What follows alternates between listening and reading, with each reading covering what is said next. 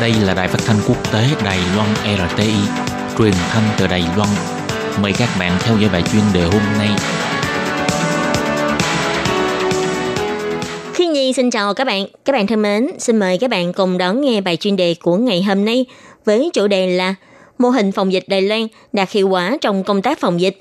Chuyên gia cho hay, mấu chốt chính là chế độ dân chủ.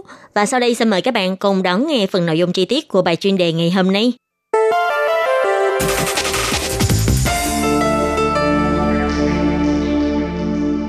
Bà Khâu Trinh Gia đến từ Đài Loan, hiện đang là nghiên cứu viên của Trung tâm Nghiên cứu Y tế Quốc gia Hoa Kỳ. Gần đây, bà đã trả lời phỏng vấn của đài VOA Hoa Kỳ. Và trong cuộc phỏng vấn, bà nhấn mạnh, bí quyết trong công tác phòng chống dịch bệnh của Đài Loan chính là chế độ dân chủ. Hiện nay, dịch bệnh viêm phổi COVID-19 đã đang rộng trên toàn cầu. Đến nay đã gần 200.000 người bị nhiễm bệnh. Đài Loan có vị trí địa lý gần với Trung Quốc.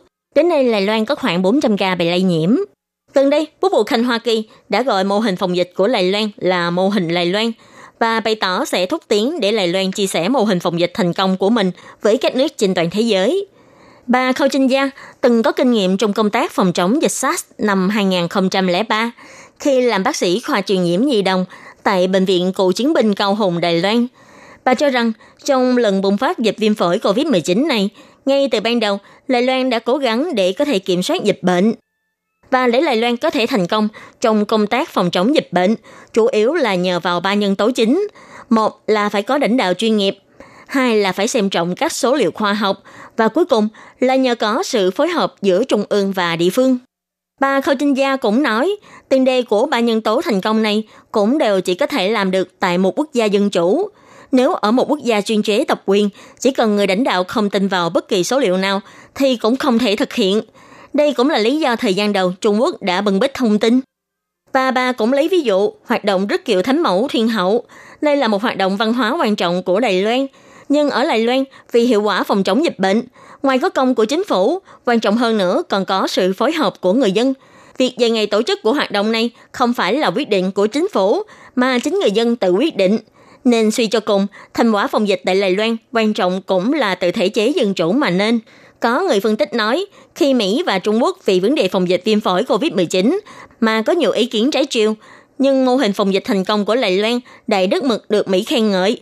Và cũng vì thế, mô hình này trở thành một cầu nói trung gian để tăng cường quan hệ Đài Mỹ. Bà Jennifer Chang, nhân viên nghiên cứu của Trung tâm Nghiên cứu Lài Loan Toàn cầu tại Viện Chính sách Washington nói, Mỹ ngoài khen ngợi mô hình Đài Loan ra, giữa Đài Loan và Mỹ cũng tăng cường quan hệ hợp tác song phương liên quan đến viêm phổi COVID-19 Mô hình Đài Loan là một lựa chọn dân chủ hoàn toàn khác với cách nói của Trung Quốc, chứng minh là thể chế dân chủ cũng có thể thành công kiểm soát dịch bệnh, không cần phải thực hiện các thủ đoạn cực đoan theo cách thức chuyên chế tập quyền.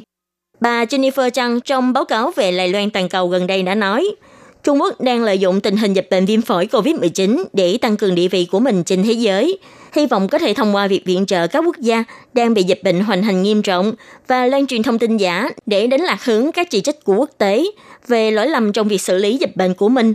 Vì thế, trước tình hình quan hệ Trung Mỹ ngày càng căng thẳng, khi Trung Quốc tuyên bố về cách lãnh đạo trong công tác phòng chống dịch bệnh của mình, thì lại càng kéo quan hệ Đài Loan Mỹ tiến lại gần nhau hơn. Bà Khâu Trinh Gia cũng nói, Đài Loan phải chia sẻ kinh nghiệm phòng dịch với thế giới, không phải vì muốn khoe khoang thành tích, mà đây là một điều rất quan trọng đối với những quốc gia đang trong giai đoạn chống lại dịch bệnh, và đồng thời đây cũng là trách nhiệm của Lài Loan.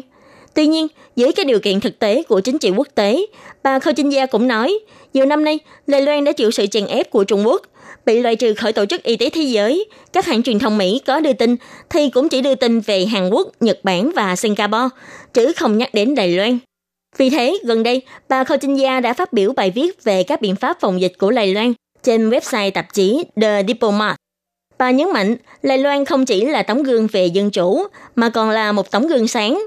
Đài Loan sẽ chứng minh về việc muốn kiểm soát sự xuất hiện của một loại dịch bệnh mới tốt nhất chính là phải thông qua khoa học, kỹ thuật và dân chủ để thực hiện, chứ không cần thực hiện bất kỳ cách làm khắc khe nào. Các bạn thân mến, bài chuyên đề của ngày hôm nay do khí nhi biên tập và thực hiện cũng xin tạm khép lại tại đây. Cảm ơn sự chú ý lắng nghe của quý vị và các bạn. Xin thân ái chào tạm biệt các bạn.